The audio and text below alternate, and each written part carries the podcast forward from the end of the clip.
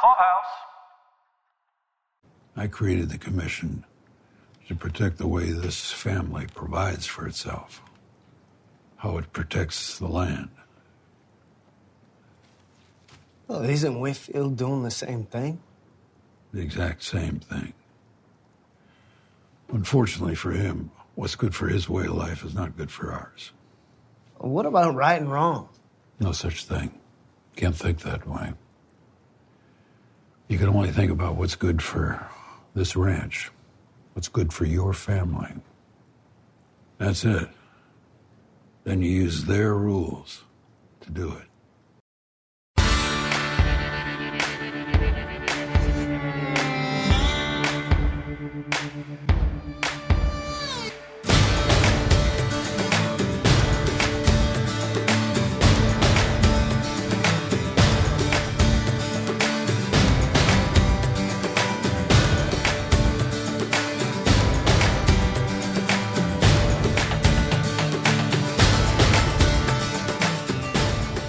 Welcome to Pod Clubhouse's coverage of 1923, a prequel series to Yellowstone. This is Caroline. And this is Mike. Tonight we're discussing the penultimate episode of season one of 1923. Hopefully they don't screw us and they actually give us a season two, or else this is just the penultimate episode of 1923. this episode was called The Rule of 500. Tonight's episode was, was written by the vet Taylor Sheridan, and once again directed by Ben Richardson. Ben has directed so many episodes of this show in 1883 and Yellowstone. He is he is a go to guy. So they they brought in the veteran crew. Just a community note: please join us on Facebook in Yellowstone 1923, 1883, and the Four Sixes discussion and news group to discuss 1923 and the whole universe of Yellowstone shows. And also a reminder that we assume you have watched this episode. And so we're not going to be doing it step by step recap of the episode. And also, if you don't want to be spoiled, you should pause, go watch the episode, then come back and listen because we're going to be deep diving into all of it. We get excited here for the penultimate episodes. It's my favorite time of year. It's like Christmas comes the second, the second to last, the last, second to last episode of any show. So Michael, Marie, what in the champagne on a prostitute's ass did I watch this week? if you had sex worker licking the ass of another sex worker while Banner watched on on your bingo card, then you've got a freaky deaky bingo card because that is not on my bingo card. That is on not on my network TV or Oh anything less than Games of Thrones level esque cable show bingo card. Wow. Seriously. I mean, okay, so this is the penultimate episode. I know we're table setting. I know we're getting everyone where they need to be in order to have our big finale. There were some moments in this episode that took me aback. I mean, I felt like this was an episode of extremes in a, a lot of different ways. Some of them very over the top sexual, some of them very wholesome and sweet and like way over the top that direction And then horribly violent in other moments. very violent, insanely violent and scary, right? Like, I mean, like suspenseful and, and scary. This was chock full of stuff going on this week. Foley guys were earning their money this week with the squishing, with the brain squishing sounds in Teonna's final fight scene. Uh, Oh, my God. A lot of brain squishing and eyeball squishing. Brain- You know yes, how I love eyeball squishing. You know how I love eyeball stuff. You know it's my absolute favorite. That is Yeah. sarcasm. Mike hates eyeball stuff. Literally can't watch someone put their contacts in. Like I turn away because it bothers me Oh. so much. Fingers should never be close to someone's eye. Yeah, well, and certainly not the way Tiona does it. Oof. I don't like touching my own eyeball, let alone putting my fingers in someone else, put in them, putting them inside. And yeah, thanks, other priest guy coming over. She's blinded your brother. I, Yeah, I, I think he to- to realizes that. oh my gosh. Okay, so what's just your general vibe? I I, I want your first vibes. Uh, well, I was going to ask you, how does no, this I'm work? asking you. I'm the lady. I go first. I'm gonna ask you. What was your general feel here? So a penultimate episode typically moves everyone into the end game position. That's why I like them so much. It's now this episode definitely moved people around, but a lot of people are still out of place for where I think everyone basically assumed season one would end. So that is a little confusing to me, but also a lot of things did happen in this episode. So it was activity filled as you'd like to see in a penultimate episode, but Spencer and, and Alex nowhere near getting even back to the United States, let alone back to Montana. Uh, why didn't they go to Marseille? Why are they stopping at Sicily? You would think they would just ride the boat all the way to the southern coast of France. Why would you want to deal with Mussolini and the mafia versus the lazy French that you're just going to book you on the boat? Uh, I mean, Sicily is beautiful, and I do love Oh, some gosh, arancini di riso. so Sicilian right? rice balls are the bomb. I, I'm all about that. uh, I love me some Sicilian rice balls, but I don't know. Yeah, so they're not. So when you turn the episode off, though, okay, you turn the episode off, and and you, and you kind of like have your, your moment of silence. You thought chaotic. chaotic. I like it. I like it very much. I, I would agree with that statement. I would say that, like, tonally, I felt like we were kind of all over the place. Like, we couldn't quite like settle in anywhere because everything felt like we were looking at like a little Richter scale, right? And the little things just going like just nice and even, like a heartbeat kind of thing, right? This week's was like high highs, low lows, everything in between. Like we're just smacking our head on the ceiling, hitting our face on the floor, like just all over the place. I felt very satisfied with some portions of this and other portions really there wasn't anything I didn't like. I just kind of didn't understand some of the choices. Like I kind of cocked my head like, well, this doesn't really feel like the same person wrote this or it feels like somebody who was feeling very extreme about their emotions when they were writing this. Something feels a little different. It did feel different because normally the, these shows are not so whiplashy. Unless it's a fifth act, cl- uh, you know, cliffhanger kind of moment, the tone of the episode is usually steady throughout. This one, by design, felt chaotic. And when, so when I say chaotic, I don't mean, I actually don't mean it in a bad way. I actually like this episode. I, I thought this episode kept me having to pay attention. I rewound this episode so many times. I was like, what, what did I miss there? You know, and, and watching, cause when we get screeners, guys, you may not realize we don't get closed captioning. I do like being able to then go back and watch an episode with the captions on. So you, cause you do miss things. Um, but I'm, I'm standing there, I'm watching the screener. I'm, I'm walking up to the TV constantly trying to make out words. And, and this episode demanded you paid attention because so much happened. So it was chaotic in a whiplash emotion. You, you start off with Banner and the prostitutes and then he's being arrested, but the prostitutes are still having sex upstairs. Like that scene cuts away with That's them. it. We have to get right into this scene. We're not going to gloss over this, okay? We're not. This scene, everything with Banner that was going on there, it really took me aback. They, it was so much further than we have ever gone with anything in Yellowstone across all shows that I have seen. I haven't seen anything like this. Nothing like this short of an HBO or a Cinemax show, honestly, or a Showtime show. This, No, but but Yeah. let's just stick it in the universe that it lives in. I've never seen anything in the Sheridan universe that looks like this. And we've seen people have sex and we've seen a lot of things happen. This is threesome action. This is pubic hair action, which I was like, what? I mean, we've seen some side boob, even some nips and whatnot, but we just had a conversation last week all about all the way down to her pubic hair, I have not seen this kind of stuff. it was a lot and i was not ready for it i mean I, I understand the idea of showing banner Like lavish and indulgent. right this and- this this Yes. this sheep farmer now living like high on the hog like like Mm-hmm. caligula but honestly i you i had that just watching him uh, pulling out the wine and glasses and his silky robe i didn't need to see the right. two high pri- uh, the what i imagine are high priced call girls for the time in his bed let alone two of them i didn't need to see one of them the silky robe told me everything i needed to know it was his Hugh Hefner, right? Like smoking jacket kind of robe. It was it was dead on. Jerome Flynn already exerts that energy. He already Mm-hmm. exerts pimp daddy energy. You didn't. So why, Mike? Why do you think that they had this whole moment where they said, "You know what? Go ahead and lick that other woman's ass on TV for all of us to watch." What do you think made them make that choice. for for this for this conversation we're having right now. Because how do you not talk about Just it? shock and awe. how do you not talk to someone that you watch the show with and not lead the conversation with? Oh my god. When they when the camera pans back up from the upstairs bedroom to watch banner being taken away in the car with the sheriff the soundtrack is the girls moaning in bed and you get another glimpse of their ass as the camera moves to the window. Just straight titillation. I and listen i'm no prude.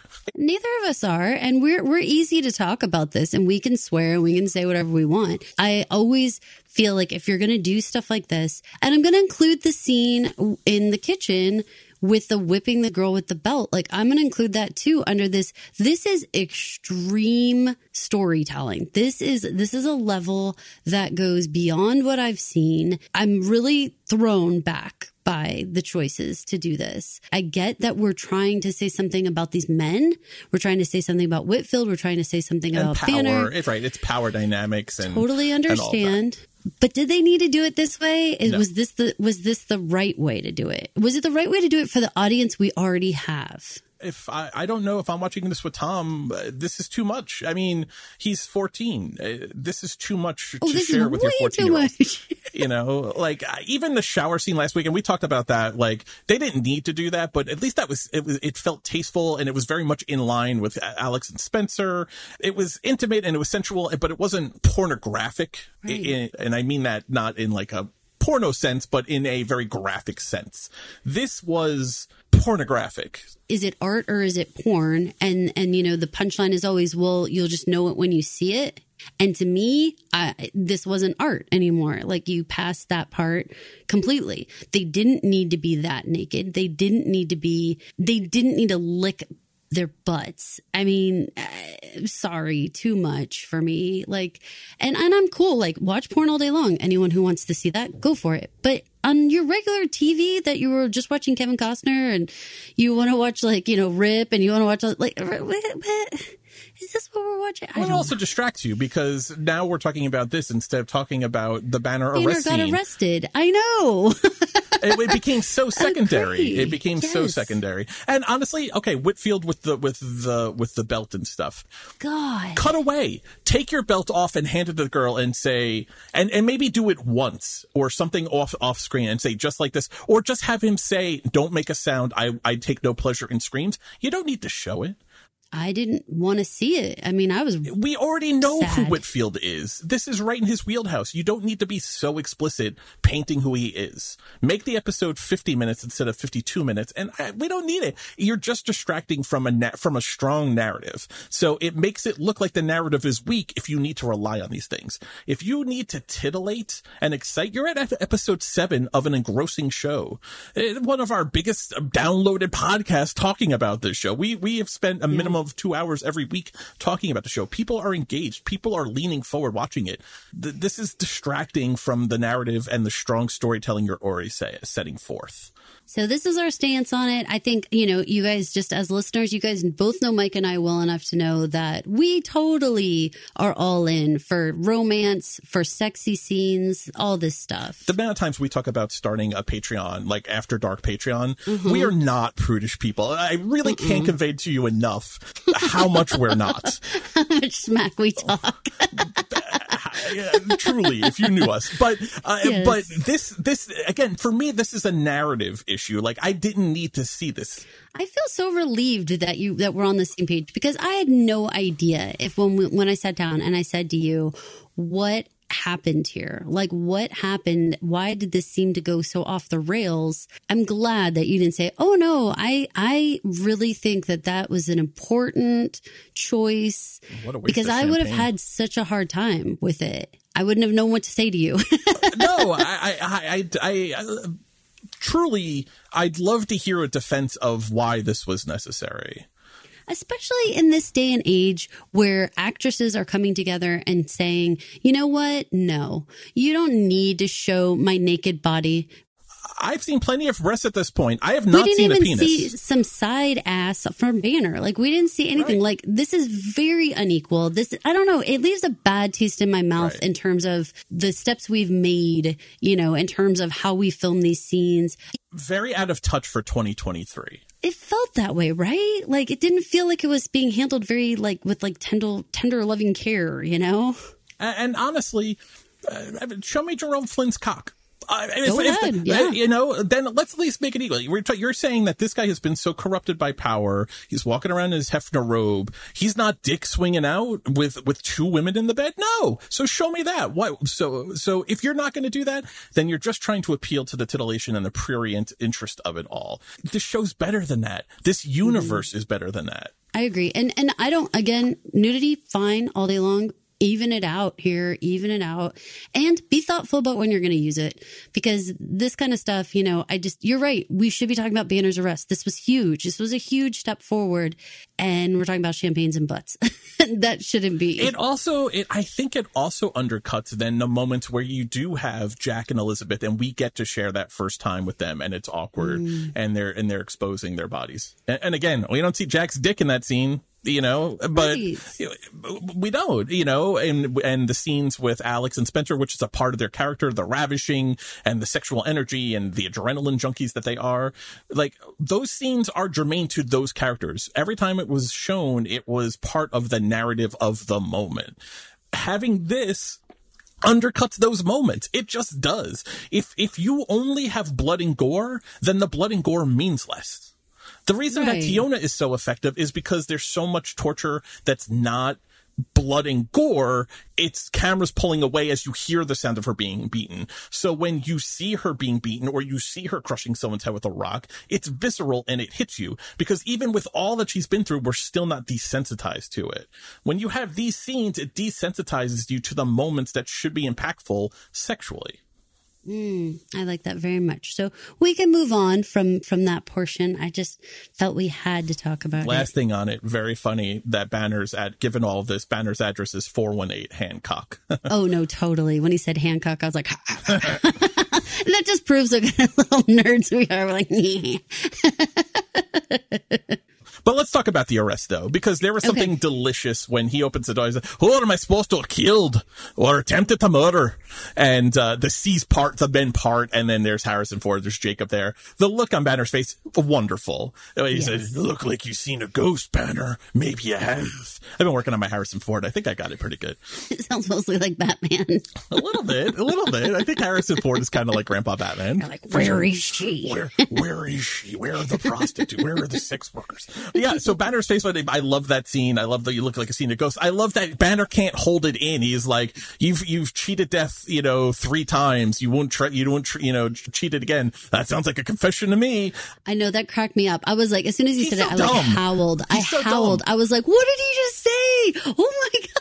Like, what kind? Why would he say that? It's like such a confession. so we get to see Whitfield's mind. I thought this was interesting because again, they've been talking about mining. And if you look into the history of Montana, Montana's history is replete with mining. It, it was, it was the source of so many large mines of different metals and coal i- i- throughout its history. But in the universe of Yellowstone, we've never seen mining so close to where the ranch is. This is really mm-hmm. truly brand new information. And so to watch them being to blasting a mine and starting that up, I like that. I like that, that addition to the lore of the universe.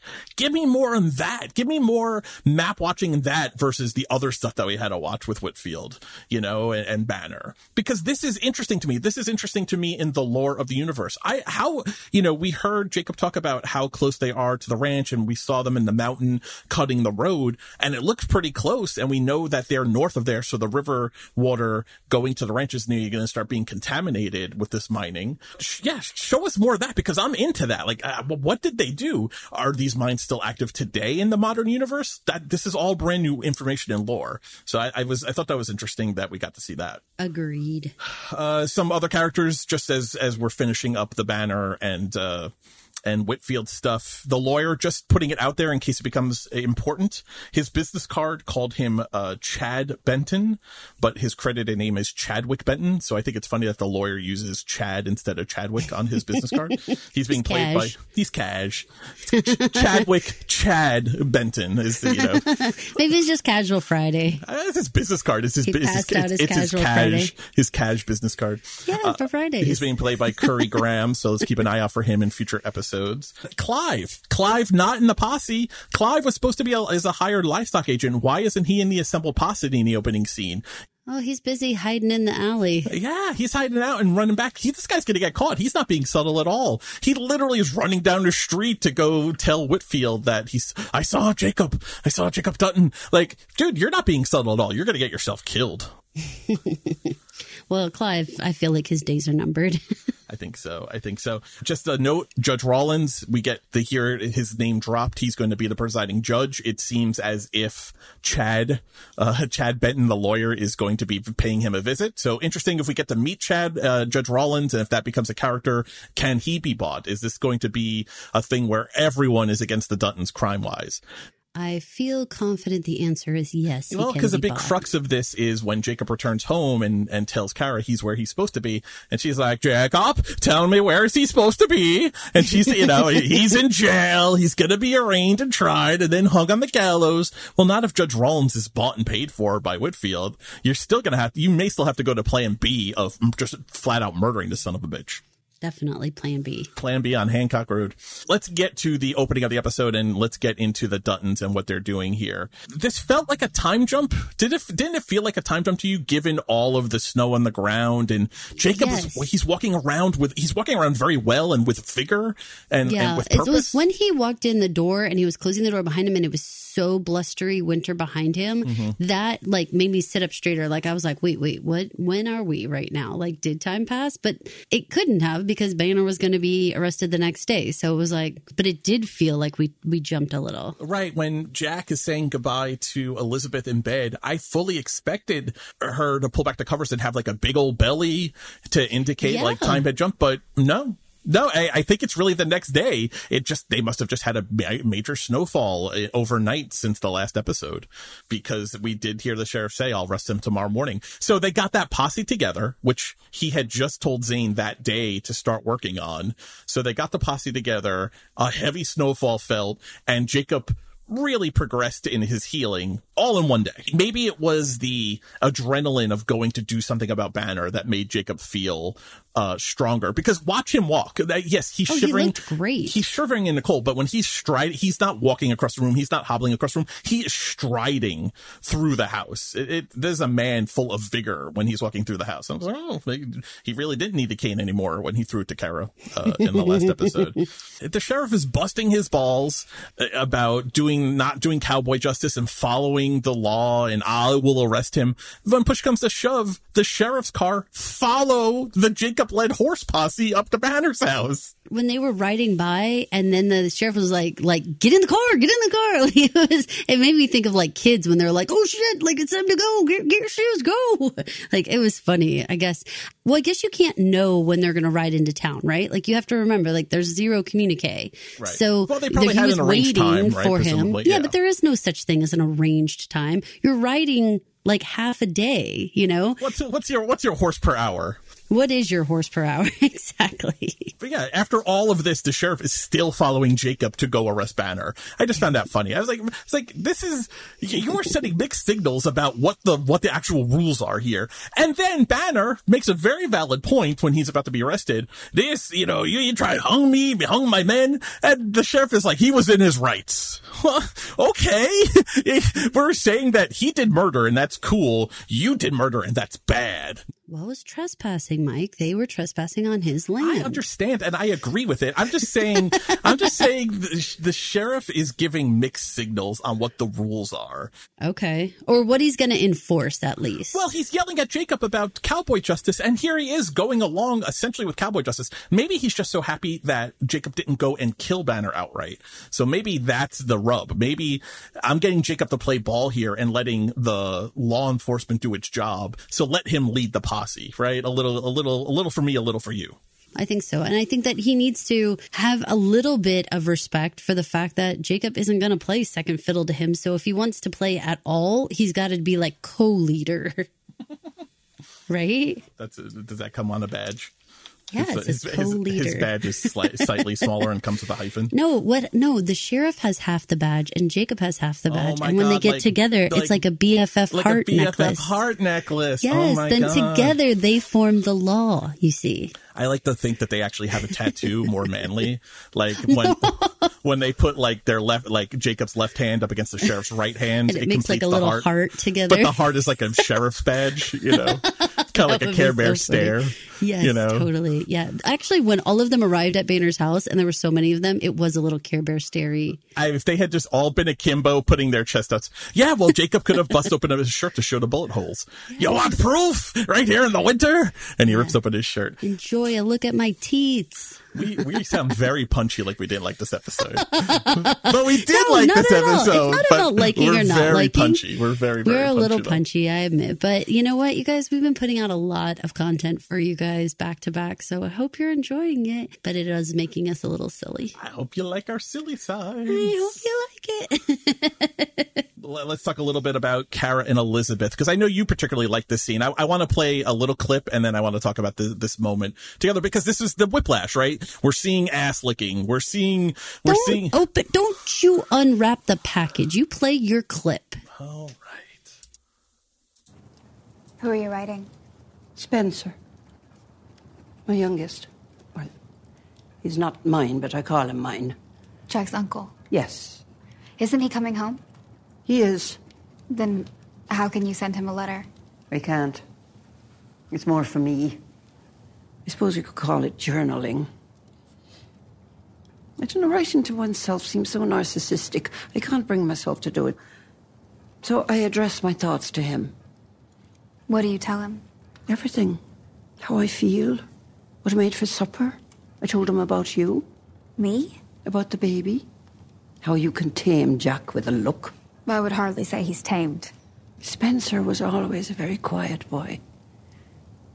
Very still, always watching. Deliberate in everything he did.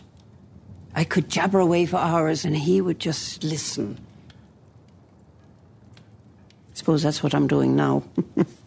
You do it when they're gone. yes. I think I'm more like Jack. I need a purpose. Oh, this weight suffocates me. I found that very relatable. I need a purpose. The waiting, not being able to do anything, the feeling of like the, the feeling of like being impotent. Like you can't you can't affect things that are happening, and you know things are happening, and you just have to sit there. And so you need something to do. It's like a waiting room syndrome, right? When when someone like you love is in an operation or or in some kind of doctor's appointment, and you can't be there participating. The the idea that you need to be doing something. I felt that very much. I really related to to Cara and to Elizabeth here. I thought it had a lot of heart. There was a lot of conversation between these two women that I agree felt relatable and felt very just kind to one another. Really, really seeing like, you know, this, this more experienced woman, you know, explaining the world and how she copes with the life that they all lead and how she gets along and, and how she figures things out. I thought it was a little funny when she called it journaling. I was like, oh, that seems a little out of place. Um, I don't think they would call it that, but it, it was still like interesting, a way for the audience to understand why she does what she does. It was really like endearing to me that she writes letters that she never really intends to send. Because as she was writing it, I was saying out loud, where are you going to mail that to? Like, wh- like, how are you going to get that to him? But once she, you know, expressed that this is just a way for her to get her, her nerves out, a way to kind of release some of that anxiety and, and feel like she's talking to him, feel like she's sharing something with him.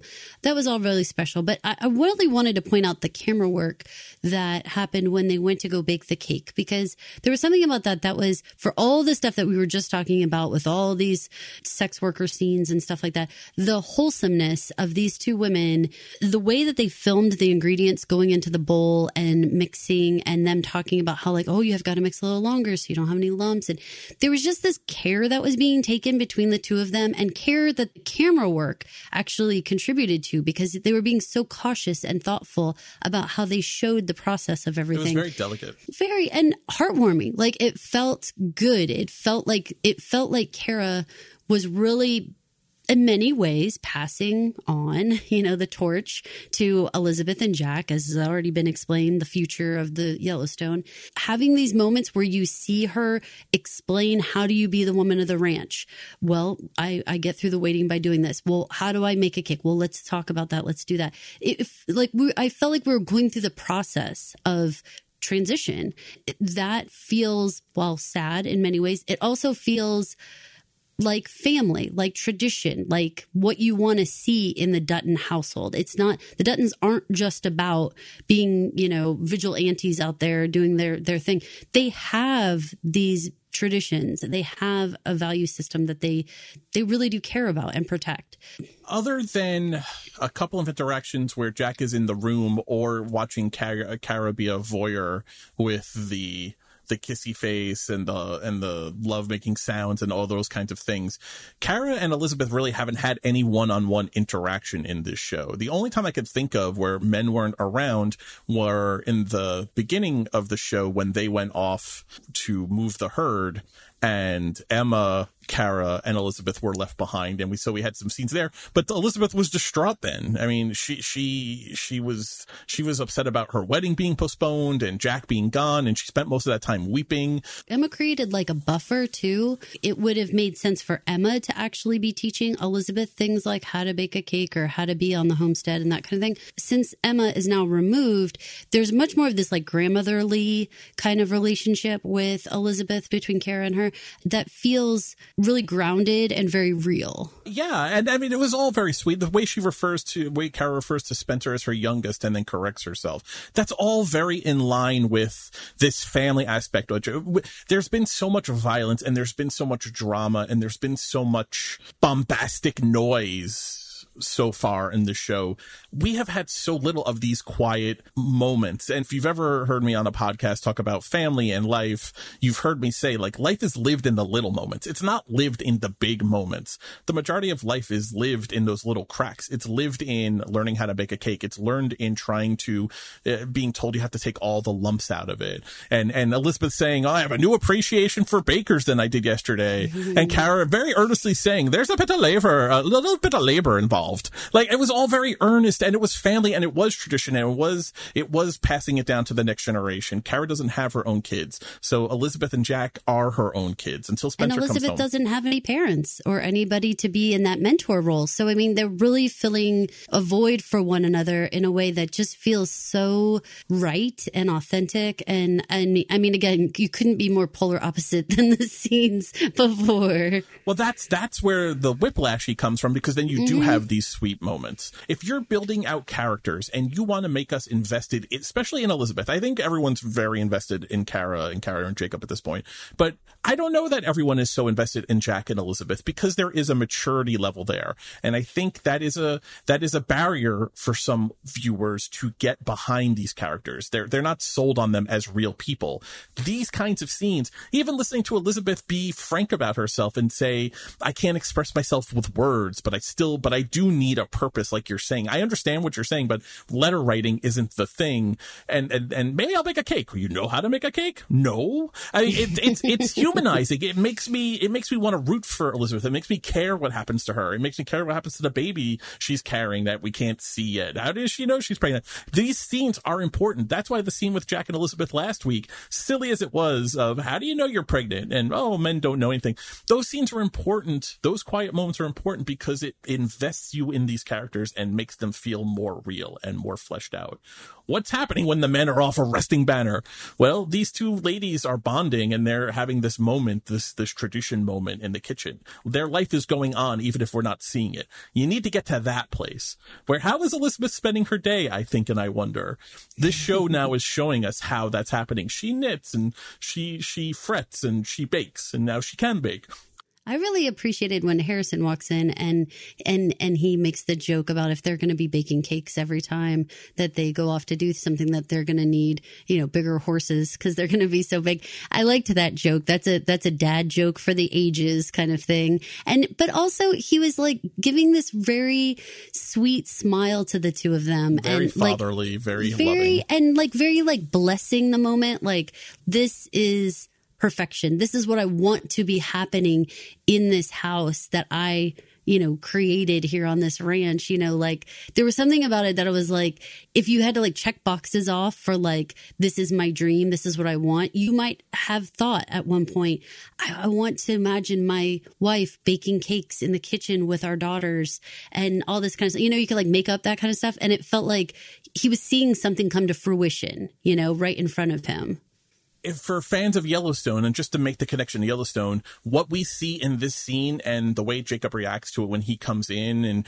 did you get caught in the rain? Yeah, just a little bit. Like very Oh, like so sweet. Uh, that is what John Dutton, Kevin Costner, John Dutton is chasing and is forever talking about in Yellowstone. And it is impossible with the current family makeup. It will never come true in the current modern generation of Yellowstone but he knows the stories from his youth and he talks about that's what this ranch house used to be filled with these moments. When when john when john is waxing poetic and nostalgic about uh, how he wants a, a, a house full of duttons under under the roof of the lodge these are the moments he's thinking of and these are the moments that he's talking about make that connection because it is something that is lost in 2023 yellowstone in the yellow in 2023 dutton family they are splintered to the wind they are not making cakes together No one's generationally baking cakes. there are no there's no cake baking happening in the modern No. yellowstone family so these moments are precious and these are lost dutton moments Not unless Gator's baking the cake. yeah,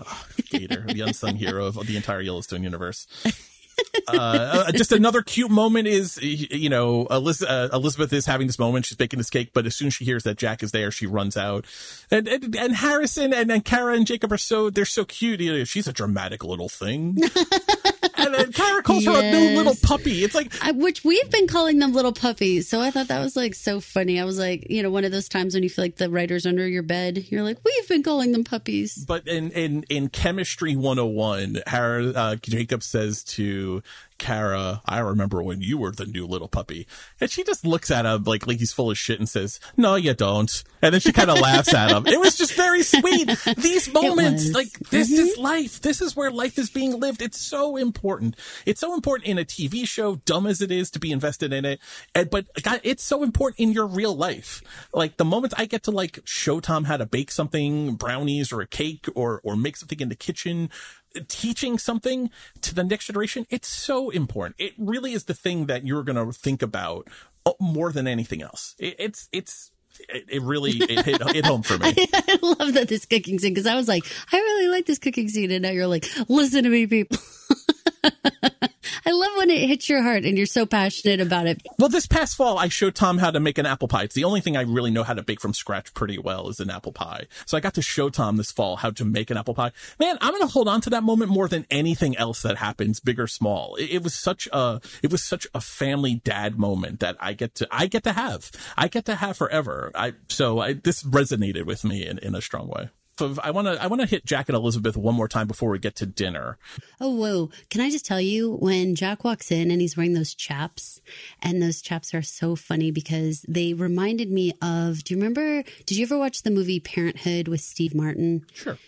Okay. And remember when the when the cowboy Dan doesn't show up for the party? Yeah. Steve Martin dresses up right as the, Yeah, but he has to slice the bathroom mat into two like hairy like chaps on his legs.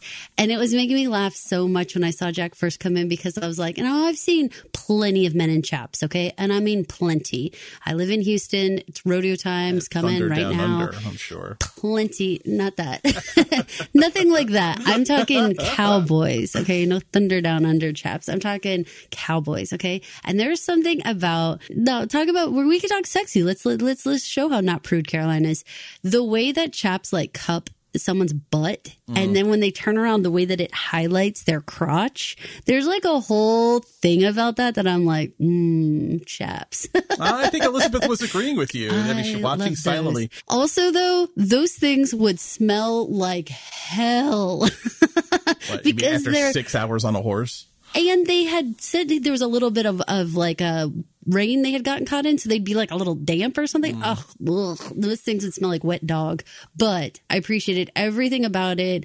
I was actually quite surprised that Jack didn't rush to the kitchen. You know, we have Jacob, and I'm going to continue to call him Harrison. I don't, I hope nobody's confused by that or weirded out by that. But when he does that, I was surprised that Jack like was still taking his time, but then also just like pulled a chair up to the fire and was just kind of chilling. Like he didn't go run looking for Elizabeth. This was a little, this was a little change in the way that they do things. But I really liked maturity. You're right. I really liked how she came and like snuggled on him and stuff. I was like, that's that's so but sweet. she- but also didn't run to him either. She stood and watched him do his business. Mm-hmm. She watched, she let him put up his stuff and gave him the moment that he needed to breathe. I thought it was it was a small moment, but for these two, these were two grown-ups. These weren't little kids playing at house. These were Remember when they fell on the ground running to each other? yes, not identifiable these two. So think about that and think about how far they've come in in a in a short amount of time, but given what they have been through, this is how grown-ups running a household, the next generation, this is how you want them to behave. Not like new puppies as, as much as Cara and Oh, Jacob it's are, are poking funny. But she waits, she gives him breath. She just watches her man from the distance and he is just taking a breath because he had a long day, a long horse ride, and an emotional thing with the banner.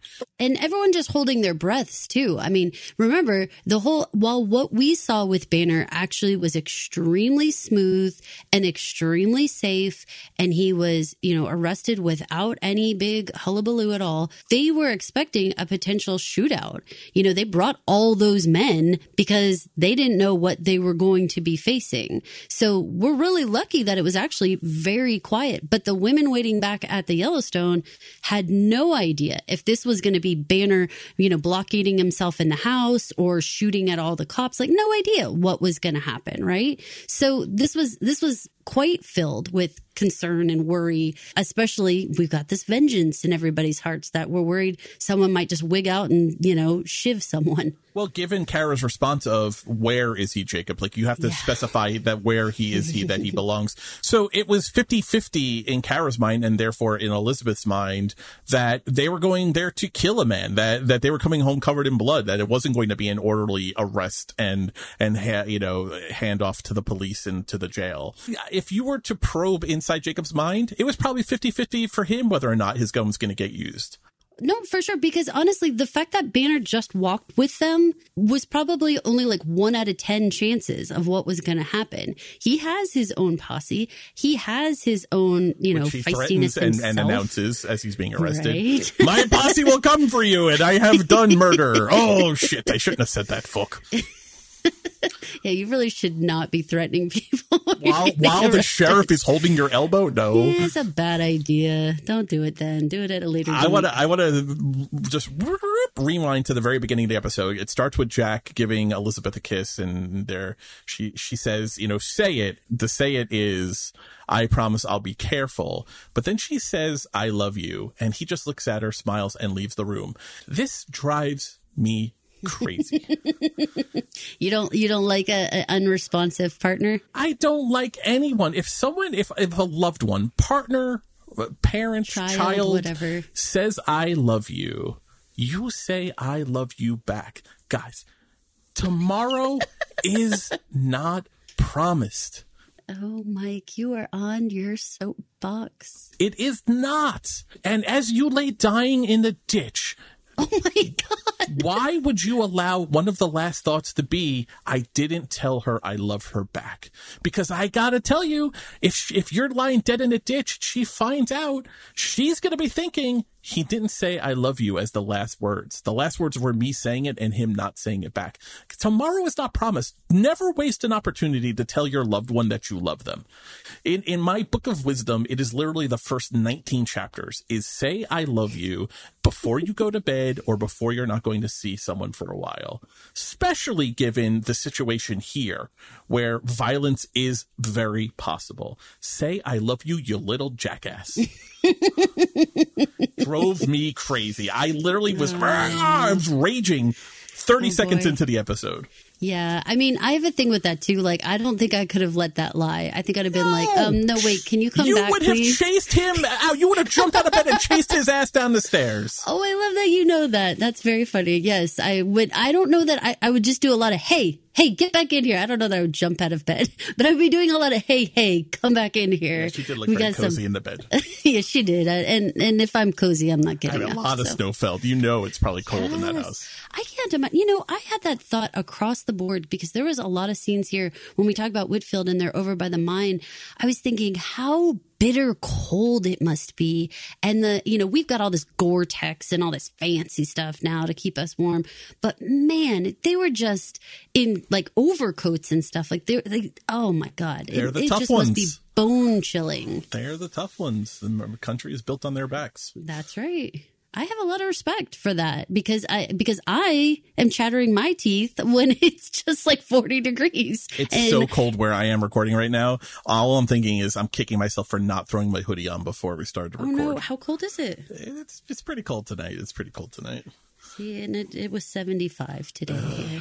but you know what? August will be 300 degrees and I'll be crawling in a hole. So No no uh, no hoodies then, I guess. no hoodies can save me at that point. Let's get let's get to the dinner scene between Cara, Jacob, Jack, and Elizabeth. Ooh. Just just shooting angle wise. This the angle that they the first two angles that they chose were the angles that they use when they shoot modern mainline Yellowstone dinner scenes and or dining room scenes. And it it was so nostalgic for me. It hit me in a way that other shots of the house did not because it looks so much like what the modern dining room still looks like. And because, because the only times we've really seen them in the dining room, they have shot it from the other end of the room. We saw it with Emma when she was just being catatonic, and we saw it with Elizabeth when she was weeping and ran out of the room, all from that other angle. For this episode, they chose the modern Yellowstone angle for a dinner scene. And it is the first full dinner where people are sitting around the table. It could have easily been John and Beth and Casey and Jamie and, and Lee before he's dead, like sitting around the table at at, at, at in the mainline story day, in the modern yeah. Yellowstone. It it really sucker punched me as as coming down through the lines and through the generations how how unchanged th- so much of this house is. The porch definitely hits you. There there are angles on the porch um that you see and you're like, "Oh my god, that's that's pulled right from like the show, like the mainline show and and here it is a 100 years before."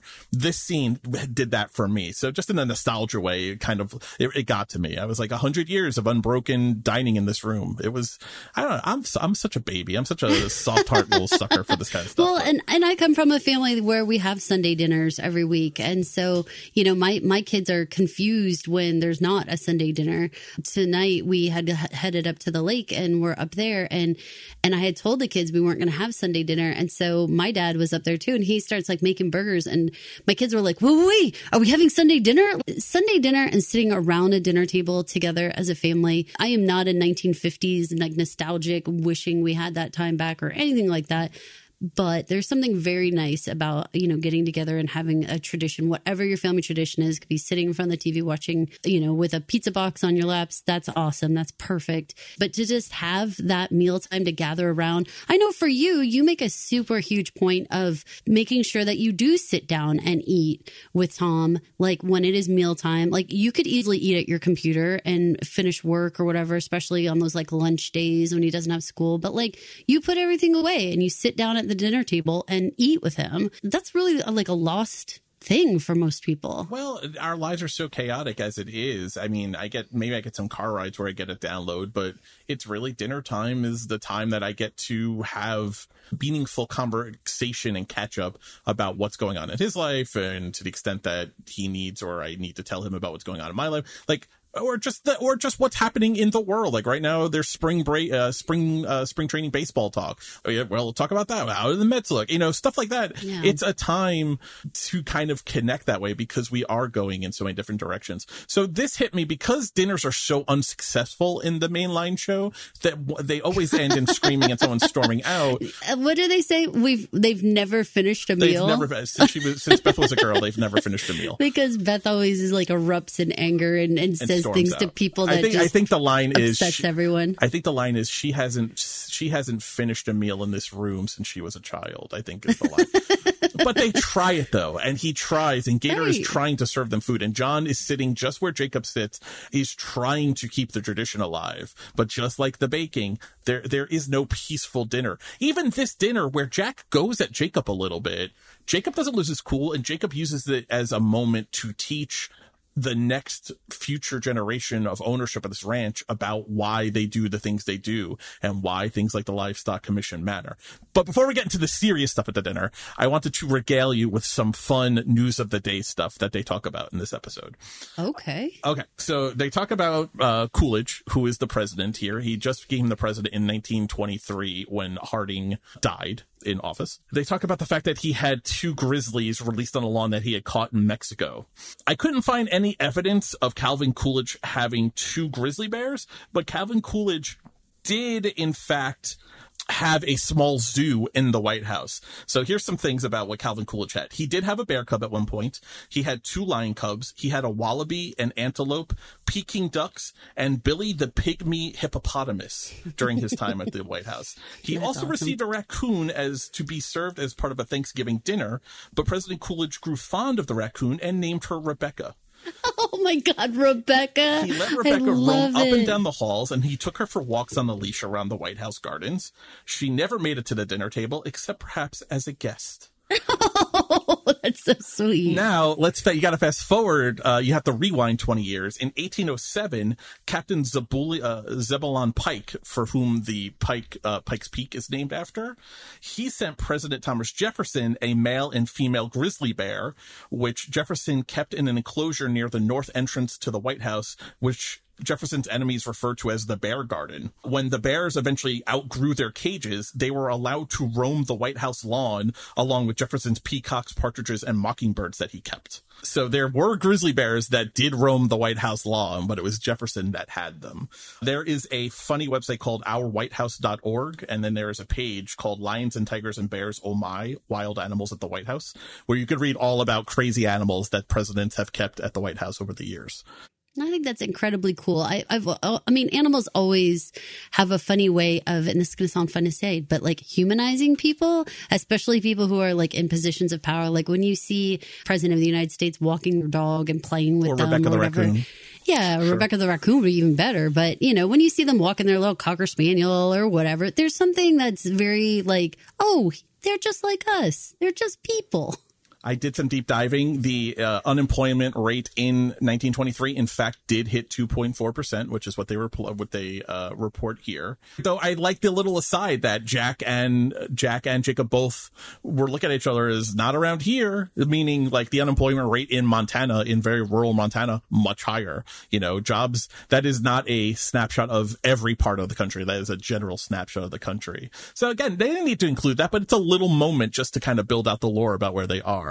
The interesting thing was the mining commission. Now, I couldn't find any evidence that a regulatory mining commission was in fact set up in 1923. The Anaconda, in Jack is reading an article, he says that Anaconda's CEO is made chairman of the commission. Now, Anaconda Copper Mining was in fact a real company. I'm going to read a little bit here. So the Anaconda Copper Mining Company was known as the Amalgamated Copper Company between 1899 to 1915. It was an American mining company headquartered in Butte, Montana. It was one of the largest trust companies of the earliest 20th century and one of the largest mining companies in the entire world for much of the 20th century. During the 1920s, due to metal prices going up in price, the mining activity increased, especially in Montana.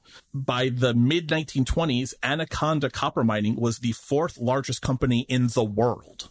So a very real company being name dropped here. So when you hear that Whitfield Silver Mining was, and Donald Whitfield, the CEO of, of Whitfield Silver Mining was named the vice chairman of this regulatory commission, know that his company is big, but it's not Anaconda Copper Mining big. But he, the fact that he's being made vice chairman of this, if you look into the history of who else is involved, signals that it is a big deal. It is a big deal for this man to be put uh, to begin so much power over the mining regula- regulatory commission. That was a lot of information that maybe is completely unnecessary, but I did the research for you folks, so I figured I would read it all. I think it's great. And we all appreciate your research very much. It helps fill out the world because that's one of the cool things. If you're going to have a show that's named after a year, it's really, really important to also have those moments where you, you world build for us and tell us what's going on, what's happening all around us. It always makes it feel like we're less of just like this little speck, you know, happening in Montana. It makes you feel like, oh no, the whole world is chug, chug, chugging along here so to set the table in this conversation, Jack finishes reading that article and then he asks the question kind of rhetorically, though Jacob answers it, says they put the bosses of the mining companies in charge of the, of charge of the commission that's going to write the mining laws. Jacob says, well, that's politics for you. I mean, that if you ever needed a statement, Jack looks at him and says, well, you run the livestock commission and you, you enforce the laws that you make and you're a rancher. So isn't it the same thing?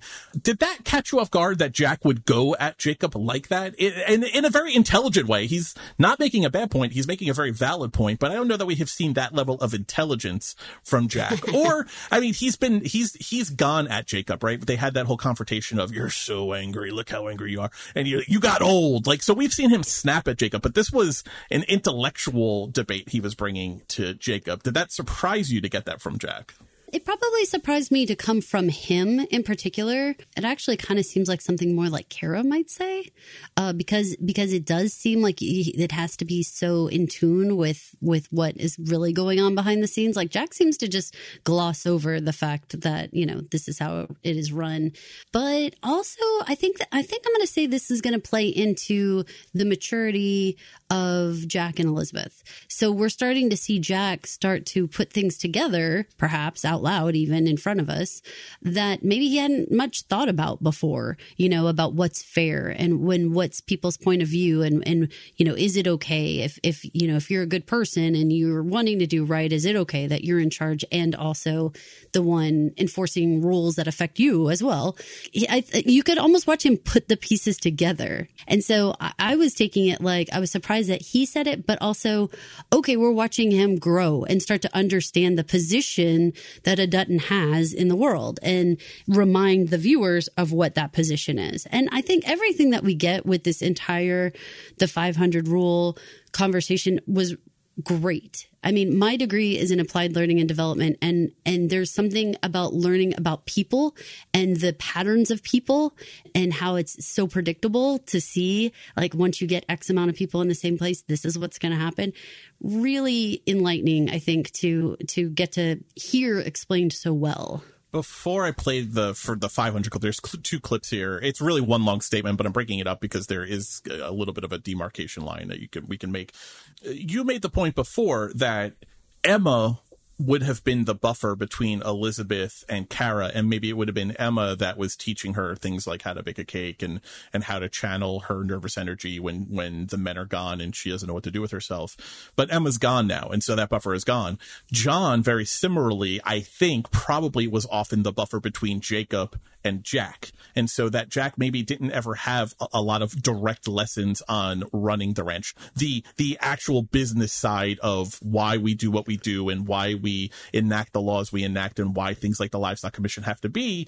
He had his father to be that buffer and maybe John uh, had started to teach him, but clearly didn't get to finish teaching him all those things. And so now that buffer is also gone. It's not just the buffer between Emma as that Emma filled between Elizabeth and Cara. So Cara is now getting this direct contact to Elizabeth and, and tutelage to her, giving this tutelage to her. Now Jacob is going to be the one who has to actually educate and teach Jack what he needs to know before it's too late, before Jacob is gone from this earth. Jack needs to know what he needs to know, and he doesn't have the buffer of his father there anymore. It's a good, it's a good parallel. I'm glad you mentioned it before about uh, Cara and Elizabeth and Emma it hits home the loss of that that entire generation there. We lost Elizabeth's parents, we lost Jack's parents. So we have now a very unnatural like a grand to grandchild sort of like household now where the grandkids they weren't they weren't next up on the uh, to be leading. And yet they're going to be called up to become you know the matriarch and the patriarch of this household well sooner than they're ready for. So it's like all that immaturity we were going to watch that slide away. And we talked about that actually last week about you know they are the representatives of innocence and hopeful um you know sort of this this really naive kind of thinking. And we're watching that slip away. We're watching that kind of have to go you know, be put away with their childish things, if you will. People talk about the the generation of men that went off to fight in Vietnam as being a lost generation because so many of them were killed and didn't return, and there was a real gap in the generation that those those kids, I mean, they were kids, they were young men, would have filled. We have to remind ourselves Spencer is now the only one of that generation line still alive. It, there, there is no middle buffer anymore except for Spencer, and Spencer is still halfway around the world. It's gone. I mean, it wasn't very big to begin with. Elsa is long dead. John is now dead. Emma is now dead. That middle generation is a true lost generation this conversation and this episode actually is one of the few that it's really making it like blaring. You know, like you should see that. Like when you look around that table, you have two very much older, you know, patriarch matriarchs and very young Jack and Elizabeth. And you realize like this is the, the passing of the torch between these two. And it's very unnatural. And again, when we talk about nature and we talk about, you know, having to kind of coexist when you get un, like these unnatural passing ons it's always important to highlight it because you end up missing things. Like here she's a grown adult woman. She doesn't know how to bake a cake. Because natural things have been lost along the way that would have happened had they gotten married and emma would have shown her around the kitchen and they would have had all these times together you know and like it didn't happen the way it quote unquote should have. As an intro to this clip jack has finished reading this article and he looks at his uncle and says Banner is doing the same shit that you do and, and, and going at Jacob and Jacob doesn't re this is how Jacob reacts. This is Jacob's reaction to Jack making the parallel from between Whit, Whitfield and mining and Dutton and cattle ranching. There's this theory that these scientists came up with after studying tribes in India and Africa, South America. The smaller tribes didn't have any government, didn't need any. They could sit down and talk out their problems, decide where to plant crops, to hunt. It was just a big family, really. But when the number of people got up around 500, if there wasn't any government, the strongest people would take advantage of the weakest. Every time, without fail. They would enslave, rape, steal, enrich their lives at the expense of other people's lives government's man's way of trying to control our behavior, but it can't be controlled. It's what we are. Sooner or later, the kind of people that would enrich themselves at your expense will use the government to do it. And mark my words, one day they'll create laws to control what we say, how we think. They'll outlaw our right to disagree if we let him. He says a lot in this clip. Uh, there's a couple pieces that we have to we have to tackle. One is this idea of government that that at some point a population attempts to form a government to control man's behavior. But you know, uh, sorry, Jake, it's Chinatown. You know, like it's it's it's it's it's a lost cause because man is who man is, and so if you try to control man's behavior, what's going to happen is eventually government will become a pawn in controlling man's behavior. That government will just become another way for the rich and the powerful to control and sublimate the weaker and the less fortunate. It's just another tool to be used. We have to fight against it. And so that's, that's the first angle. The second angle is, and I think this is Taylor Sheridan and the show talking about the modern day and, and maybe making some public commentary on the way the world is now that one day laws will be made and put into uh, effect that will limit our free speech. It will limit to the point it will limit our ability to disagree with each other. We will not allow to have discourse and, and that we have to fight against that we can't be, uh, we can't allow government to so silence us and so restrict us that we can't even disagree with each other. Well, I think humans are fascinating, you know, and the way that it is so predictable that that people end up using one another and taking advantage of one another, especially after you get to sort of this point of, you know, you're no longer neighbors. Like you kind of, you're no longer, you know, this self governing local situation. And as you get bigger and bigger and bigger, how you have to give up so much of your rights and you have to give up so much so that everybody can get along. And I appreciated this explanation. I think it was smart. I think it was right on. He delivered it beautifully. That's a long monologue for anyone to be doing. That's a long monologue that Harrison has to deliver there, an unbroken yeah. monologue. And he did it very well without it being like uh, too over the top. You know, he could have raised his voice. He could have done a bunch of things that could have seemed like too much, but it was just like a life lesson. You know, it was like Tuesdays with Morrie kind of thing. You know, like let's sit down and let's just talk about how life works and how the world around you works. Again, you're just watching this mentorship between, you know, the generations. That was the thing I liked, I think, the most about it, even maybe more than the words. It was the temperament with which he responded because it would have been easy for Jacob, a man of, in his seventies, to, to be all, you listen here, young buck, you know, you're a fucking Dutton and don't you compare me to a Whitfield and let me tell you what for. But he, he takes the complete opposite tack. He makes it a literal teaching moment. It's a very long monologue, but it's, it's even tempered and it is like a teacher in like a college classroom talking about why things are the way they are and the dangers that are present in them. You know, maybe not, maybe not history, but more maybe like a philosophy class about why a philosophy class on man and that man will always try to control man. Government will eventually always become a tool by which they will try and exercise that control. Do you feel like this was, you know, uh, Taylor Sheridan's, uh, you know, commentary on, you know, what was to come in the world? I think it's Taylor Sheridan's commentary on the world as Jacob and the Duttons see it in the Yellowstone universe. I think it's Taylor Sheridan's commentary on the world as he sees the world now. Yeah. Because we are seeing it. This was setting the table for Jacob history wise, but now he's going to apply it to the current situation because remember, Jack's question wasn't, he wasn't, he even says, cause Cara says Jack and, and he says, I'm not saying it's a bad thing, but he, he's asking a question. He's like, why is it bad for Whitfield to do but it's okay for you to do because you're doing the same thing. You're using the Livestock Commission to f- enforce laws that benefit you, and you're making the laws and enforcing laws. You're being judge, jury, and executioner, literally being executioner sometimes. So why is that okay for you to do, but not Whitfield? Isn't he doing the same thing? Let's get to Jacob's explanation about uh, about why and and how and how it plays out. I created the commission to protect the way this family provides for itself how it protects the land. Well, isn't Whitfield doing the same thing? The exact same thing. Unfortunately for him, what's good for his way of life is not good for ours.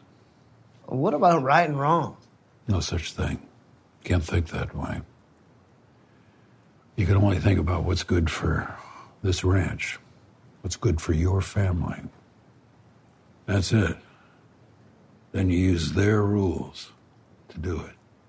And this is the this is the finale to the preservation con- conversation that he had with Cara last week. Right? This is this is what comes next. I want to preserve this land so they don't build a city over your grave in the under the aspens. This is how I'm doing it. Right? This is the continuation and the fa- finale of that conversation you know, we've had this conversation quite a bit throughout 1883 and 1923. The concept of this, there is no right and wrong. It all just depends on where you're sitting, you know, at the table and what it is that your group needs and how you're willing to, you know, handle that. This is a finite resources situation. You know, if they blow up the land, there is no land for the ranch to be on. Can animals be there anymore if they're like upstream and all that stuff? You have to make a choice between like which person is going going to be successful in this. Now, again, you talked about this very intelligently last episode when you said the trouble with some of this stuff is that we know that we haven't met any miners in current day Yellowstone, and we know the Duttons still have the ranch. What do you think about that? D- does it take some of the teeth out of these conversations when it's like right, wrong, who should be doing what? What about Whitfield? Like, does it take the teeth out of that if it's like, yeah, but we know Whitfield can't can't be you know the winner it doesn't really for a couple of reasons for me one because when you look at a timeline of history you're only getting the 10,000 foot view right you, you're only seeing the ultimate winners. And so we know the Duttons are the ultimate winners here, but you're losing the individual battles along the way when you look at that 10,000 foot view timeline. So, so I like that. I like digging into how are they going to get there? Because it seems like it's stacked against them. They're squeezed on all sides. Whitfield has more money than God. He literally has a federal, a federally regulated commission now at his power, which, which you have to imagine would trump a state run livestock commission agency. Uh, you know, all the cards are in his favor. So how, how do they overcome the adversity? The show is well written enough and I think it is engrossing enough that even though I know I know the future. I know the spoilers that the Duttons are going to win. It's still a good ride for me to be on to see the individual battles, right? I love the Civil War. The Civil War is a fascinating topic to me. And yes, I know the North wins, but there are so many battles in the Civil War that the North didn't win. There were so many times that the North was literally days, hours away from defeat, away, away, away from losing the Civil War. Those individual battles are fascinating to learn about because they did win. How? How? They were losing the war for so long. The American, the colonists were losing the American Revolutionary War for so many years but they won. How? The individual battles that turned that tide, that made it a decisive victory. Those details of that history, fascinating to me. So for me, it's catnip. I love it. I want to know everything about it. I want to know every every battle of Paradise Valley. I'm I'm here for. Understanding the battles and understanding the journey that they all had to go through in order to get where they are in modern day. Why I think it's important that we know this is really because it gives the backing to why they hold on to it so tightly. If it had been a cakewalk this whole time and no one ever challenged the land, then, you know, their responses to things might seem very over the top or very like, why are you acting like this? But when you realize that they've just been pummeled with just constant barrage of people trying to come and get it all the time, I think that there's, you understand their desperation. You understand the level of gratitude for having the land and you understand why they so ferociously fight for it.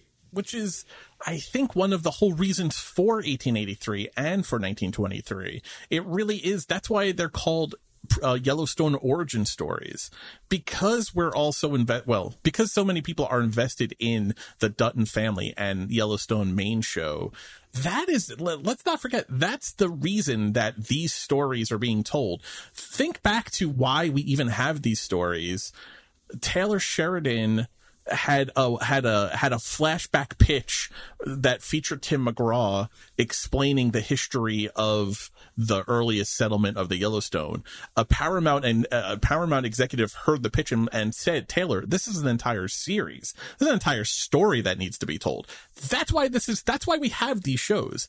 It wasn't because Taylor originally planned this. It wasn't. He wasn't originally thinking about it. It was literally a, an aside afterthought flashback that literally has spawned into an empire of of origin stories and prequel series because John Dutton and all of the Duttons and Beth and Casey, uh, less Casey, but Beth and John are so fiercely protective of the land and literally will kill and murder and, and blow up rivers and redirect the course of water flow and all of the things that they do in mainline Yellowstone. This is why. This is why. Last week's episode, it's not vengeance, it's preservation he doesn't fault Whitfield for doing what Whitfield is doing. Whitfield is a miner. He doesn't fault him for that. He says, unfortunately, his way of life conflicts with our way of life and there is no right and wrong. You can't think like that. I love that. There's there's no bombastic answer to that. What about right and wrong? Doesn't exist. you can't think about it like that. It's only about what's good for this family and this ranch. That's it. Hard stuff. That's a child's way of looking at it. What's right and what's wrong, right? Like that like it's it's exactly perfection that he asks, but what about right and wrong? Because it's like, "Oh, Bubba, that's not how adults work. It's it's there's all shades of gray." It's not how man works. Uh, did you not hear the story of the 500 like that only right. works in small tribes as soon as you get over a, a, certain level as soon as as as soon as the stakes are high enough and money is introduced and and all of that and power is at play right and wrong doesn't matter anymore it's you win or i win that's it there, oh, you know, it's either mutual destruction or someone is standing on top of the hill winning and someone is dead in a ditch. or dead dead on the dead on the border of Wyoming. Guess who's standing on the top of, I guess we should say, like an island. Spencer and Alex. Yeah. Were you surprised? I, I, we we talked a little bit about this. Are you surprised that they're in Sicily? Why didn't they go to Marseille? Do you have any reason why they would be stopping early and not just going all the way with the ship? No, I don't know. I don't know why we're stopping here, but I mean, it's it's a beautiful place. As soon as they were starting to pull up, I was like, "Oh man, this is gorgeous! I badly want to vacation here." I was very very jealous. I have been trying very hard to figure out which city in Sicily they are being dropped off on. I'm currently at that they're in Syracuse, Syracuse as it's translated, which is on the southeast coast of Sicily because the larger cities like Taormina is on the coast, but they would have to kind of go up towards like where Sicily and Italy kind of are joined a little bit by like the Strait of Messina. So that doesn't really make sense that they would go all the way up there. Palermo is on the northern coast of Sicily, so they'd really have to go all the way around Sicily, and that doesn't make a lot of sense. So Syracuse is on like the southeast coast of Sicily, so that kind of makes sense because of how they're coming from the Suez Canal across. That maybe that's where they are. Plus, there is a fort there um, that is that is located in Syracuse, which could be the fort that I think we're seeing in the background in a couple of the shots. And there was a Grand Hotel uh, which is still in business today. It's the Grand Hotel something or other that does have some balcony shots that maybe could look like or be standing in for the balcony scenes that we're seeing in this episode. I've been trying hard to figure it out because the signs, the signs that probably indicate where they are are all blurred in all of the camera angles. I took pictures of them. I've been trying to blow them up on all my computers and TV screens. I've been working hard the last day and a half trying to figure out where in Sicily they are. But my best guess right now is that they're in Syracuse, but I have no idea if that's true or not. Thank goodness they're safe, Mike. They're safe. Uh, I do have to ask you if you were if you were first off here, would you be more Spencer, want to go find a hotel and get that shower and whatnot, or are you more let's find some pasta and wine? Pasta or pasta? Yeah, you're not giving it Well, the I'm British. pasta. You're not giving it the, the British intonation. Yeah, but I'm not going to say need. Spencer, darling, you're not in control here. We need pasta and wine. I, I love a good Trotarita. I already, I already So did are my. you pasta and wine, or are you let's head to the hotel I'm- and get showered Get up? me arancini di rossi and put it in my belly. arancini di, di riso and put it in my belly. I want some uh, Sicilian rice balls. They are fucking delicious. Eat. I'm going to be super famished and it's good food. I want to play the, I want to play a couple of clips here because Captain Shipley and Spencer have an interesting conversation that I, I I'm sure you have an opinion on because it deals with the way men behave. So I'm curious what your take on this little conversation was before they disembarked. I'll have a skiff on you, and it'll be faster. I could do without customs boarding the vessel. Understood. I'm in your debt. You're in no such thing. I think perhaps the sea is the last place where men do the right thing for that reason alone. Maybe the whole world should be put to sea. Whole world would drown. If ever I find myself in the company of a leopard, I'd appreciate some assistance. I didn't tell you I was honored. Famous Spencer Dutton. In case you are unaware. I'm becoming aware. Speaking of wildcats, the tiger by the tail with your new bride. What do you think of this idea that the sea is the last place that men do the right thing just for the sake of doing the right thing? It's very romantic, no? It is. There's so much danger, the ocean with the sea, if you will. It does make you feel like it's all of humanity versus the ocean, right? So if there's someone out there that needs help, you don't even, you don't worry about what side they're on or where they're from or what anything it's it's all humans versus the sea at all times always when you have a common enemy it's easy to be best of friends right allies I think that's right. Yeah, when life and death is literally always on the line. Yeah, like you get you don't have the luxury of being picky. You'd be dead in a second. Right. You have you have to follow a code, I guess, of action. Uh, I thought this was an interesting callback. I mean, this is a this is a callback all the way to when Spencer met Alex in that bar. This idea that Spencer Dutton is a famous, famous man. Even a sea captain knows you're famous, Spencer Dutton. If you didn't know, if you weren't aware, He's like, I'm I'm becoming aware. I like one. I like that Spencer is not just being super humble, uh, you know, and and showing humility here. He's he's acknowledging. He's like, Jesus Christ, I guess I am becoming famous. You know, I'm becoming aware that I am in fact famous. But it was a nice callback though, because it's not something we've heard talked about now in six episodes, right? But here we are, uh, and and even the sea captain of the Lambridge knows who Spencer Dutton is. You didn't need to tell me. I knew who you were. You think it's the eyes that give him away? You think it's the Ooh, dreamy hunter with the eyes? they are sassy. He is also the dirtiest man around. You know he stank like funk for Yeah. sure. Yes, I think he does. he watched a lot of uh, Indiana Jones movies with Harrison Ford when he was getting ready for this role. He was like, I want to smell like Indy, Indy. I think there's a lot of leather smell. Like really, I want to. I want to take a step back and talk about Alex and Spencer because they have been such a major thrust of this show. I feel like the show has devoted a lot of time developing these characters. This is the penultimate episode of the season. Only one more hour of television left after this. This was a 52 minute or 54 minute. I'm blanking. It's one of those two minute episode.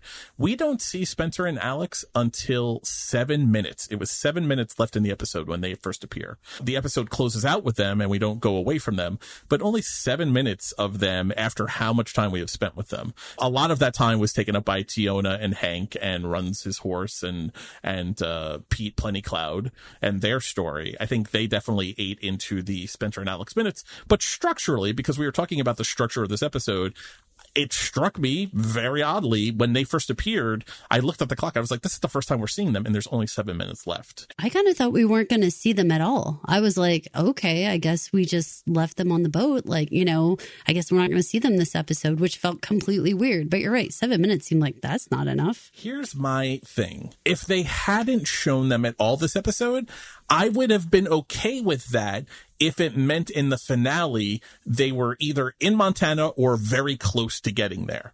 Because then we could have said the episode that they took off and didn't show them at all, that was all them doing a lot of transportating. Transportating? I just made that word up. They a lot of moving across the globe to get home. But now they did show us in the very end of this episode, and they're not very close to getting home. Italy is a ve- even in modern standards, Italy is a very long plane ride from from New York. Uh, it is it is even longer by boat. They're not terribly close to getting home. So by showing us them, I think they're pretty much putting a nail in the coffin that they are not getting back to the ranch before the end of the season. Not unless there is a massive time jump in the finale. That's what my TV watching skills were telling me. Okay. I want to play this clip only because because because they're definitely not getting I well I don't want to say definitely because if I'm wrong I'll look silly but it feels like they're not going to get back to the ranch this season. This clip seemed like it took on more significance than maybe it was meant to, but now it's all I can think about. Let's take a listen. This is the first mate as they're getting off of their little skiff. Mussolini's not a fan of folks carrying guns. Different rules in Sicily, but if you go inland, you'll need to hide that thing. Mafia won't like it too much either, though. What's the mafia? Stay here long, you'll find out, mate. Motherfuckers, you're introducing Mussolini and the mafia into this show? What are you doing to me? What are you doing? Your Italian heart is bursting. Well, one, it's crazy that we're in a world where Mussolini is in charge. Like, let's talk about where we are in the world events. Mussolini comes to power in the March on Rome in October of 1922. So Mussolini is now the prime minister of Italy. It, Italy is still a kingdom now. The last king, uh, Victor Emmanuel III, is, is on the throne. He'll be on the throne longer than Mussolini will be in power. But Mussolini comes to power in October of 1922, and he remains the prime minister essentially a dictator, the fascist dictator, because the king is pretty powerless. It's a figurehead position once Mussolini comes to power, but he's in charge of Italy. He runs Italy until 1943 when he's forced out of office during in the middle of World War II. Mussolini's in power. This this this major character of the 20th century is in power. That's where we are. Talk about real world things. We get so caught up in this little part of Montana where nothing super historical happens. Spencer and Alex are very much in the thick of real world events. Fascism is weird, is happening. Hitler tried and failed a coup with his, uh, with his political party in Germany this year. Like real world events are starting to take shape in 1923 that are going to affect the, literally the next 20 years of world global history. It's all starting now. It's all percolating now. We're in the primordial ooze of 20th century world events are happening now. And they've literally now ended up on an island where major things happen to say nothing of the mafia. Are we going to have to deal with the fucking mafia and Mussolini before these two get out of Italy?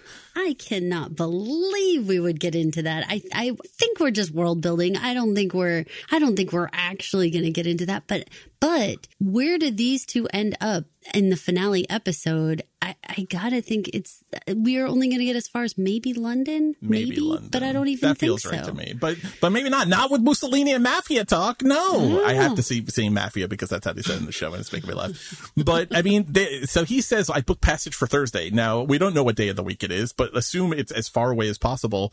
So you got the fucking mafia now. They're not going to make it. They eat as many rice balls as you can because you're probably going to get kidnapped or some shit before the, bo- the boat leaves on oh, Thursday. Kidnapping, you think? Well, you got this. You got this motherfucker showing up. Alexandra? I mean, that's going to put some kinks in the plans where she's sucking, she's lit, sitting on his lap, sucking his face, and the fiance shows up. That feels like that's going to throw some wrench into the Thursday de- disembarkation plans. Do you know how much I was staring at them kissing because of how you commented that they kiss like so well in our last episode? So this time when they were kissing, I was like really like like put my eyeball against the screen. Like They were going like, at what it for- exactly? how exactly do they kiss? for a cafe, for a cafe crowded with people, uh, mostly high end Uh, vacationers. She, you know what? Alex and Elizabeth read from the same book. First things first, crawl on your man's lap. I don't think you disagree with that, that method too much. Nah, I'm for it. But, uh, I mean, they're going at it. I mean, he can't even ingest his, uh, arancini di no, riso it rice only, ball. only if she has it in her mouth and she baby birds it. hot. Hot. uh, all right, we got it. We got to talk about the fiance showing up and what that means. But let's play the last significant clip of the episode. This is uh, what I'm calling the pesky demons clip. It's the first time I've been in a restaurant with somebody since I left Montana. Pesky, these demons of yours.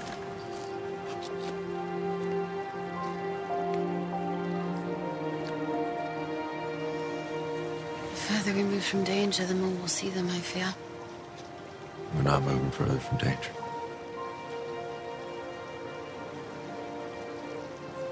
Eat. I demand it. What is it? Rice. Don't look like rice. It's rice rolled in flour and fried. How do you know the food here? I'm British. All we do is travel the world and become experts in the places we visit. It don't make sense. Like I said, I'm British. So your culture is based on pretending to be experts in things that you know nothing about. No, baby. It's the French. Made you smile?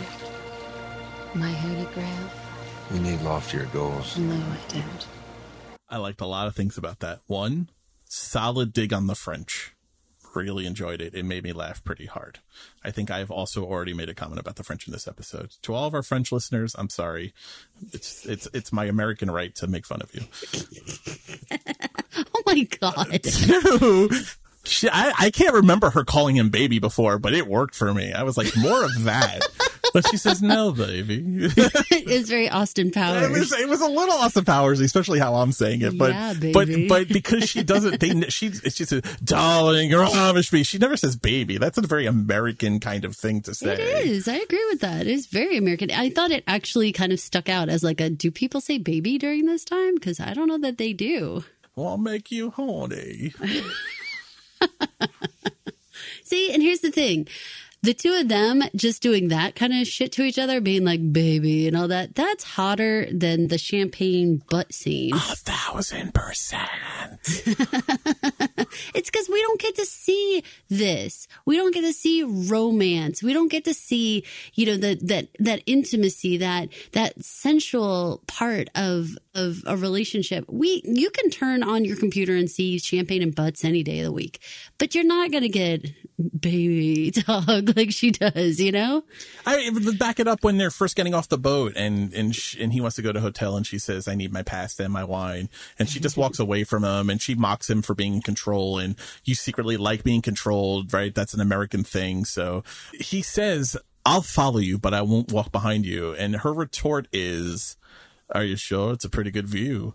Like I appreciate a woman knows when the goods are good back there. Like she's Oh she's all confident, but it's very it's it's a thousand sass. times I the- love the it's a thousand times more sexy than anything happening up in Banner's bedroom. A thousand times more so, and and it just with words, words and sass and confidence really worked for me. this was great grade I A agree. stuff for me. It was. So what do we think? Now this fiance has come back in on the scene. I mean, what is this setting up for us? Is there going to be a tug of war for Alex? I mean, she's a married woman now. I mean, she's going to be wearing a ring that the fiance will have to notice, I would imagine. And that is a legitimate marriage that they were put through on the boat. So I don't know because it's not just the fiance, it's the fiance and the entire wedding party is all there. Are they there because that was just part of the world tour? And even with her running off, they had like non refundable tickets? Are they searching the globe for her somehow? What are the chances of all the gin joints in all the world that they walk into that one while she's sucking on his face with a rice ball? She must have known her fiance's travel plans. She must have. It hasn't been that long. So what does this mean? Maybe this is the plan. Maybe they don't make it to London. Maybe her parents are traveling with the wedding party. Why not go to Marseille? Maybe they have to go to Sicily because she needs them to meet him before she goes on the final journey to Montana. There is a hmm. Countess of Sussex credited in this episode who we haven't actually been introduced to as a character, but a Countess is a peerage kind of title, right? It's the, would be the wife of an Earl or a Count himself. It's, it's someone of nobility in the, in, in British parlance. What if that's her mother? What if she, what if the look on her face was more, I didn't give Spencer any warning of this and I have to bite the bullet, but I totally knew this was the thing that was going to happen. I find it hard to believe she didn't know, and that that enti- and since they're traveling with this huge group, it's not as if that stuff wouldn't have been planned out. I mean, way not to give Spencer a heads up because I don't think she did, but uh, we're gonna have to have a very uncomfortable conversation with the fiance. But I also want you to be my parents who are here. Ah, yay! That's my theory. My working theory is going to be that she manipulated them coming to this place in Sicily instead of going to Marseille, which is the only thing that really makes sense. It gets you. It's actually closer to London to go to Marseille. Plus, you don't have to do the whole getting off the boat early thing. They got a sweet gig with their fruit basket and shower sex. Like, why get off the boat if you don't have to? Um, they're safe for God's sakes. Knowing the fiance is going to be, knowing the wedding party is going to be there makes a lot of sense that she manipulated this. I like that. I like that prediction. It's an excellent one. Meeting the parents is a suitable finale encounter for them not being at the ranch. We don't get the ranch, but we do get the awkward Spencer uh, meets his his new in laws. Okay, I'll take that. I'll take that as a finale. You know, she had said these pesky demons reveal themselves, and then the then this guy shows up. Alexandra? So I put in my notes, pesky demons indeed. I was going to say pesky demons indeed. That's really funny. I love it. I love it. And you know what? It's about time Alex does have some explaining to do. I'd like to know what her business is, and I think we're going to find out. I mean, Alex, no name. I mean, we know everything else about the show. I mean, we don't know the sex workers' names, but but we know everyone else's last names in the show. We even know Chad. Uh, what did I say his name was? Uh, Chadwick Benton. We we even Yes. know his name, Chadwick Chad Benton. Chadwick Chad Benton, but we don't know Alex's last name, a major character in the show. We're going to find out, I suspect. Oh man, all right. We've been putting it off, but we got to get to it. We've got to talk about everything that happened down in the Badlands and on the reservation this week. We've got to go to Teonna and Hank and runs his horse and Pete Plenty Clouds. Uh, I want to set the table here because we're introduced to Pete Plenty, Pete Plenty Clouds. That is the name of Hank's son. He is being played by Cole brings plenty. Now, if you're a fan of Yellowstone, brings plenty should ring a bell for you because Thomas Rainwater's right hand man is named Mo. Mo brings plenty. That is the name of the actor. He actually uses his real name as his character's name on the show. So it's Mo brings plenty is the actor. Cole is his nephew. Love it. Love keeping it in the family. Yeah. So if you go to his Instagram, he has a couple of pictures. Like he's been around the Yellowstone cast. He's he's done some. He's he was like an extra, a Native American extra in one of the Yellowstone episodes. I think back in season three. But this is him getting to play like a major role now. So he thanked his uncle for getting him on the show and stuff. It was nice. So yeah. So Cole Cole brings plenty is playing Hank's son here, and he is the nephew of Mo brings plenty. Who I gotta tell you about. I don't know if you've ever watched the credits give me a little tangent here. There is a credit for the American Indian Affairs Coordinator, and there's another credit for the American Indian Affairs Assistant. The credited American Indian Affairs Coordinator for the show is Mo Brings Plenty. Sarah Ann Brings Plenty is his assistant, who I believe is his wife in real life. So Mo is very much involved on this show. He acts as like the liaison for Native American affairs on the show. I thought that was really interesting. I was I just was going watching the credits and I saw his name, so I backed it up to take a little snapshot of that. I, I thought that was pretty cool that he actually has that kind of liaison role to the actual tribes and stuff. It's wonderful. It's what makes the show feel authentic and feel like, you know, we're really getting different people's points of view. They're all being depicted in the same historical time.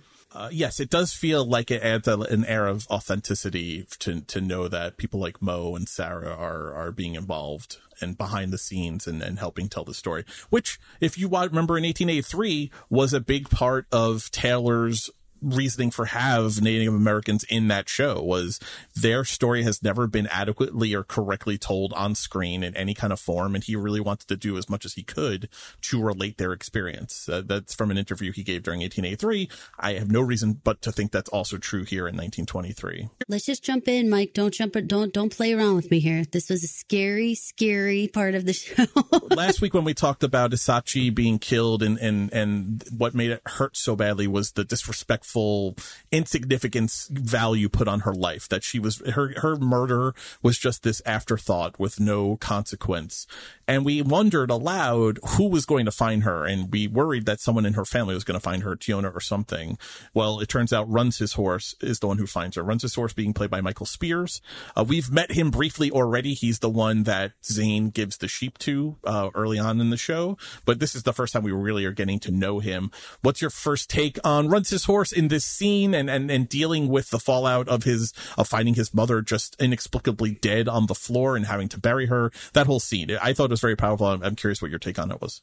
I thought it was extremely powerful. I, I really, I felt every emotion that he was going through. I mean, when he was going through the house and the way that he was, you know, he's so tall and, and grand of man that when he would like stoop over to be like looking at all of the, the, you know, the tracks in the ground and trying to look through the rooms and everything, there was something that was just so methodical and, and, and yet like, like his heart was breaking. This was his mother, I assume. The care that he took in burying her, the way that he made sure everything was like meticulously done for her. And then, like, I appreciated that he kept his cool in terms of being able to be so smart and methodical and looking for clues and trying to figure things out. You know, so many other people could have walked into that and been like, went into a rage, you know, like smashed things or did things or burned things or did whatever. And he was just like, just matter of fact, like, this is what I found. This is what I'm going to do. This is my next step. I, you know, I'm going to take care of my mother properly. All those steps.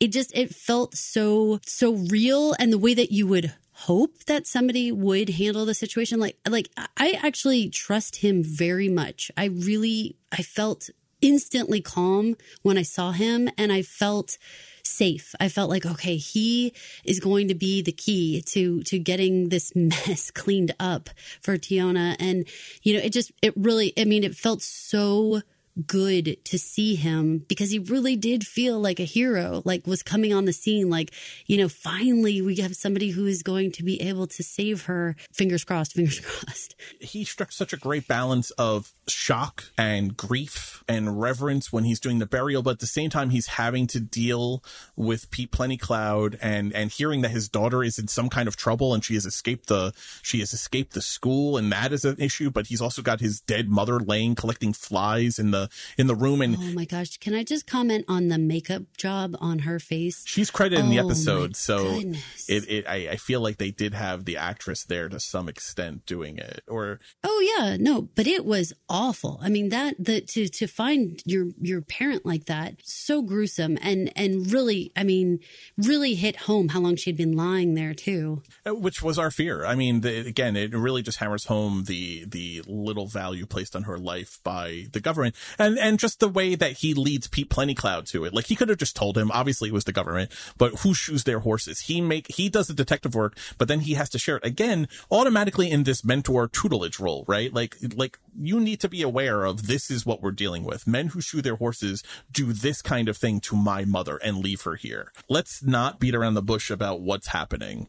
You need to understand. So the grace under fire in being able to keep his cool and bury his mother properly and give that respect while dealing with that shock. It was really, it was a poignant scene with not a ton of dialogue and the dialogue that is being done is being done in their native language in the, they're, they're actually speaking Crow in this scene. I thought that was interesting uh, because they're, they're supposed to be Crow Indians. So it's consistent, but I like when they're using like the authentic language. But let's move off of him for a second because then we see him, we'll see him again in a few minutes, right? He goes back to his teepee. He, he arms himself. He knows that whatever is going to happen with Teonna, whatever is happening, especially in light of whatever happened to his mother and the shoot horses representing the government, weapons are going to need to be involved. He does that, but while he's doing that, Pete Plentycloud doesn't wait for him. Weren't you screaming at the screen? Wait, given what's happening here, wait for him to finish. Help him dig the hole. Like, I know he says, I'll be along. I'm not coming yet. But man, the second that they were separated, I was so worried about everyone.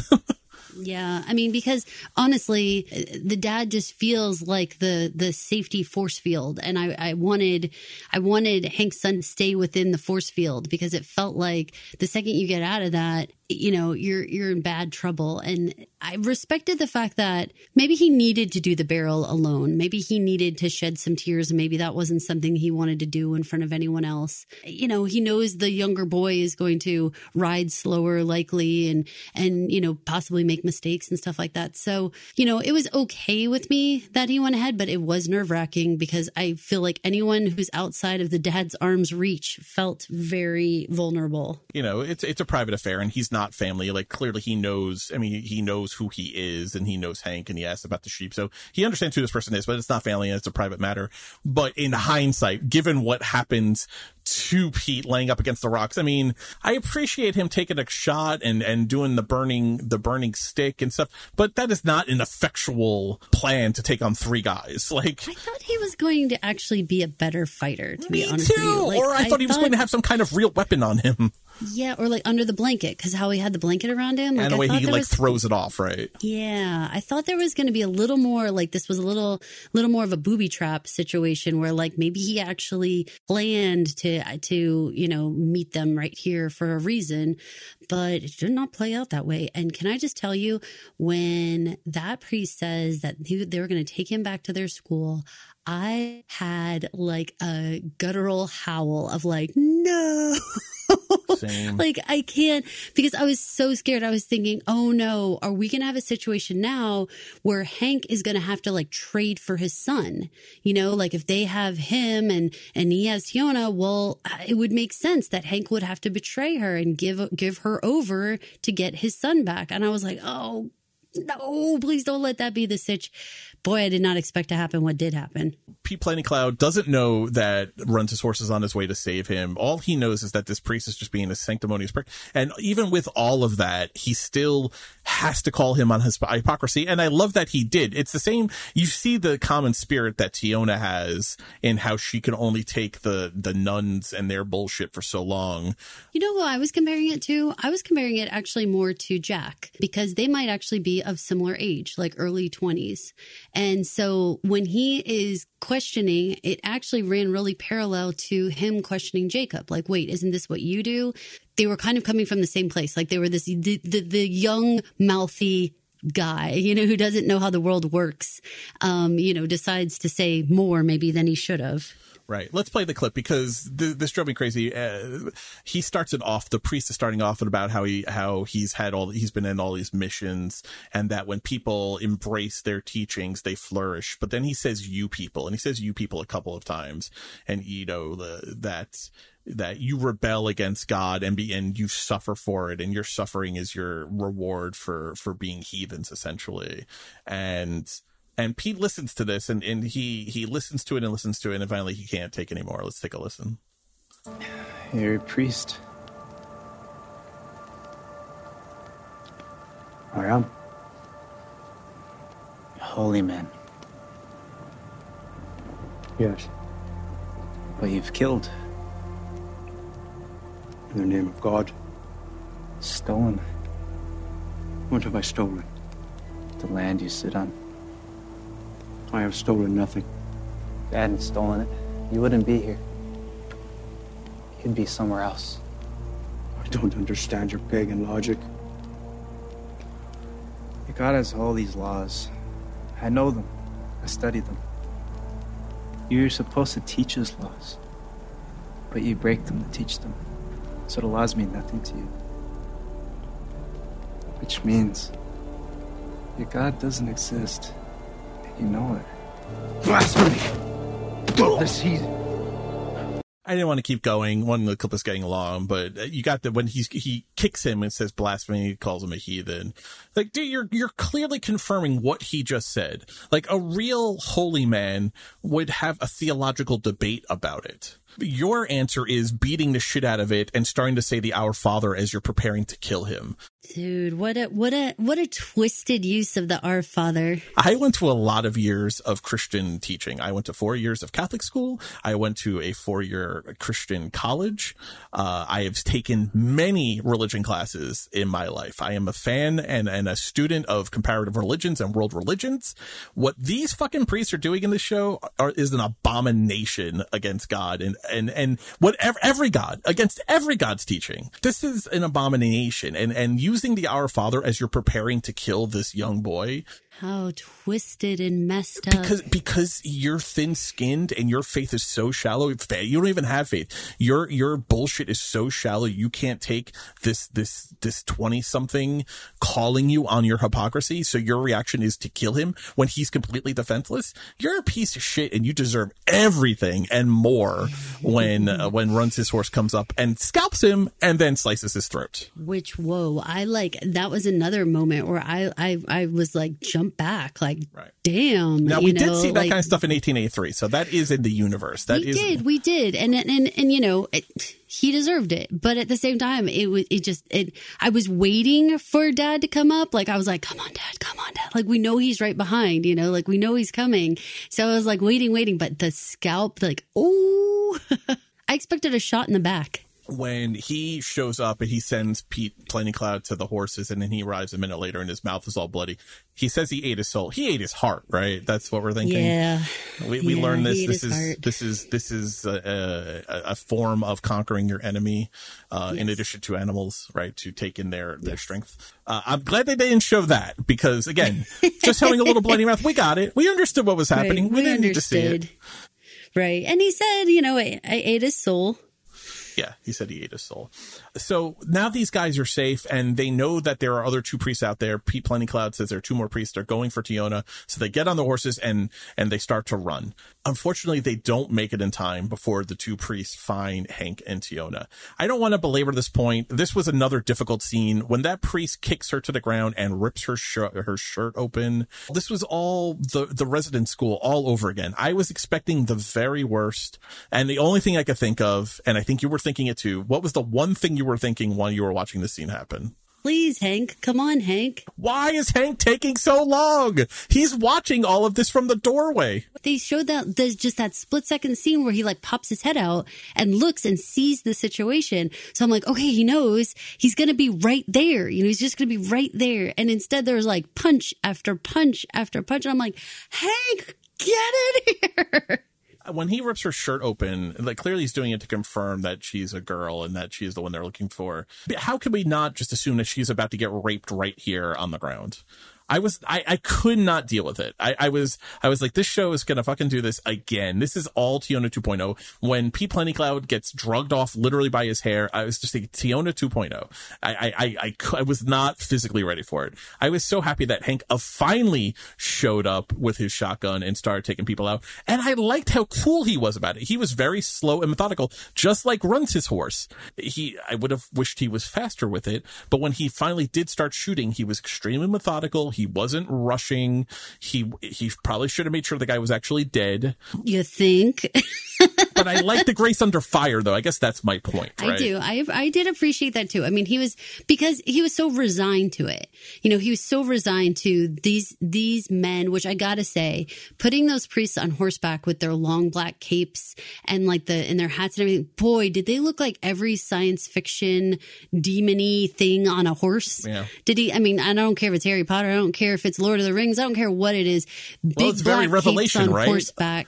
It's- very yep. It- you know the the four horsemen, right? Or death three rides. of the four. How about that? Totally freaky, totally freaky, and and everything they said and everything they represented was horrifying. It's it's such a twisted abomination on on, on God, and uh, Yes. it's it's horrible. It's horrible. But then you put Teonna in this place where then Hank gets shot and he's dead. There's there's no saving him. Looking at his body as the way it's the way the way the blood pack blew out of his back. Hank is dead.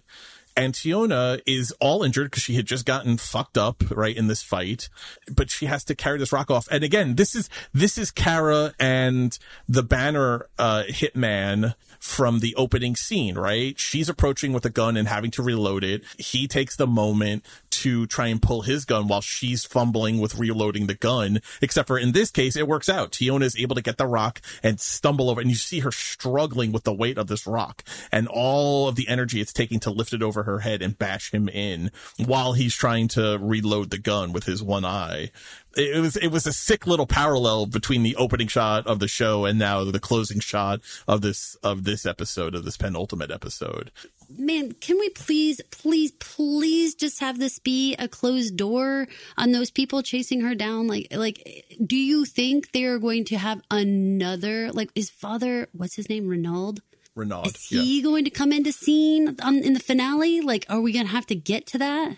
My guess is the next time we see the school, it is some band of Teonna, Pete, Plenty Cloud runs his horse, and and what other other posse they can put together, going to make war on that resident school. Oh man, that would be amazing. I would love that. That would be so great. I can't believe this goes unanswered. This, you know, th- these are proud people who who will take a lot and and have taken a lot at the hands of the government and the hands of these religious fools.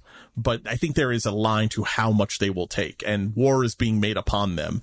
I have to think they have to respond in some kind. Boy, would that be amazing. I really hope that happens. And I'm, you know, at this point, I'm glad that the three that we knew were hunting them are dead. You know, now we're, we're going to be left with Dad, Teonna, and Pete. I mean, Pete Plentycloud lost his dad, so now it's Teonna in this position of, you know, Teonna was the one who didn't have her father and was relying on Hank. Now it's going to be, Pete Plentycloud who doesn't have a father and has to rely on Teonna and runs his horse. So, yeah, I, I mean, I hope this is the door. I hope this is the closing of the door on Teonna and all of the good guys in this storyline being abused. I want them to take the fight now to their abusers. That's what I would like to see. I would like to That see some amazing. some war be made on these fools. I just, I want to see Dad and Teonna reunite and, and make her feel safe for just two seconds on screen, make her feel safe. Teonna doesn't even know that she's the proximate cause of her grandmother being killed. Like that's going to be mm-hmm. another gut punch that she doesn't even know has happened and is coming to her. She doesn't even know that mm-hmm. she lost a member of her family. Because she ran away from the school. That's a whole other thing that she's going to have to deal with and reckon and reconcile with. Well, and Hank's death, obviously. But she knew Hank for a couple of days. Like she knew her grandmother presumably for a while because remember her her mother is gone and her father is always off with the herd. Her grandmother was probably literally her closest family member to her and now is dead because she ran away from the school. Unintended consequences Very that she's going to have to reconcile with. Uh, We we are done. We are done with this penultimate episode of 1923. Do you have any predictions or what or things you'd like to see in the finale? I would like to see Obviously, we we already said the Teonna entire storyline. We want them to take war to the residential school. We do want to see one. that. I want to see something something significant happen with Alex and Spencer's journey. Either time jump us and make them very close to home. Even I don't need them to be home. I just need to know that when the episode ends, it feels like they're like just over the horizon or something like she like the meeting of the parents right? And learning uh, learning a significant block of alex's backstory. I need one or the other. It can't just be some more peril bullshit happens to these two. I need something non-perilous other than emotional peril maybe happening to these two. Like tell us about like alex's that. backstory or move them for further closer to montana. It can't be the mafia and it can't be fucking mussolini. It has to be alex's family uh, and or closer to montana so Because what a surprise this has been that Spencer's not home yet. Like we never would have guessed that we would make it to this point and Spencer's not home yet. But it does make sense if, in fact, they are committed to 16 episodes of the show. Oh, for sure. It it makes sense. But me and you didn't see this coming. We didn't see us taking so long no, I think we, back. I think we thought that he'd be home by like episode I thought five. episode three or four, we were like expecting him to well, be I home. figured five because it would be like the back end, right? The first four, and then the final four is him home, and then him making war. For sure. Absolutely. What about for Jacob and Cara? What do you, I mean, is is this just going to be like a huge like shocker when Banner's just like walking the street the next day? the the plan always was right. Would they set it out that Whitfield wasn't going to make a move on the ranch until the spring. Now that Jacob is alive, that has to change Whitfield's plans. But I don't know. I think they're still kind of in a holding pattern. I think Jacob and Cara for sure are going to try and be in a holding pattern until the springtime because that's when they're planning on Spencer showing up over the horizon coming down the road, right? They're not going to be looking to do any fighting until he's home. So I think they're really going to try and stay in a holding pattern as best they can. I imagine there's going to be some political or Bozeman politicking with between the sheriff and Banner and Clive and Whitfield and and trying to keep him in prison. There's probably going to be some kind of trial, some Your Honor esque, you know, throne trial bullshit we're going to have to sit through. I think it's going to be a little spinning wheels. I think next week is going to be a lot of Teonna and and and her dad and Pete, and I think a lot of Alex and Alex and Spencer. I like that very much. I think that's a, that's a very good way to end this episode. This is Caroline. And this is Mike. Thank you for listening to the Yellowstone Podcast 1923 edition. If you wouldn't mind heading over to Apple Podcasts, Spotify Podcasts, or wherever you listen to podcasts and rate, review, and subscribe. And while you're there, if you could leave us a five star review, we would really appreciate it. It helps in promotion of the show. It helps other people find the show. It lets Spotify and Apple know that you like us and you want us to make more shows. Um, I want to read a couple of the reviews that have come in in the last few guys, last few days. You guys have been leaving some wonderful comments for us and they, they really warm our hearts when we see it. It really validates what we're doing here and the effort we put into it. So I'm going to read a couple. So this one is from Aunt Dolly. Best 1923 coverage five stars. Mike and Caroline do a fabulous job. Great in-depth discussion about each episode. Love it. Keep up the good work. Hope you two will cover the announced sequel 1944. Caroline and I will be covering whatever prequel shows continue to be produced. I, I think we could say that we're we're pretty much locked into the prequel duties. Uh, this one is from Pina Colada. The best! Exclamation point, five stars. New listener, I'm a podcast junkie, and this is top notch. Awesome. Thank you. Last one I'm going to read from this one. I'm going to read a couple more in the uh, finale episode. This one is from Fran358. Love this podcast. I love this podcast, and the two hosts on this show are amazing. Thank you, Fran. I love that. Yeah, just a few of the. I, I love a I love a podcast junkie also from Pina Colada coming in because I'm also a podcast junkie. So it, it, love it. warms my heart from one fan to another. We're really happy you guys are enjoying the enjoying our coverage. It's important to us. We put a lot of effort into this. Mike puts a ton of research into everything and putting together our outline. So thank you guys so very much for listening. I hope you have some arancini di riso uh, Sicilian rice balls while you listen to this, and and know that so I'm yummy. jealous. They're Let's so fucking good. Get some marinara sauce. Um, We should Madonna use mia. I'm going. I got. I gotta go fucking eat. I gotta go make some sauce. I'm, so I'm gonna go make some food too. I know. Thanks so much for listening. Thank you for listening. This has been an original Pod Clubhouse production. Pod Clubhouse is a podcast network dedicated to encouraging collaboration among podcasters and friends to bring a fresh voice and diverse perspective on a wide array of content. Please visit and leave a comment for us at podclubhouse.com. Rate, review, and subscribe to our podcast feeds on Apple Podcasts. Follow us on Twitter, Instagram, and Facebook. You can find us at Pod Clubhouse. Our DMs are always open, and we'd love to hear from you.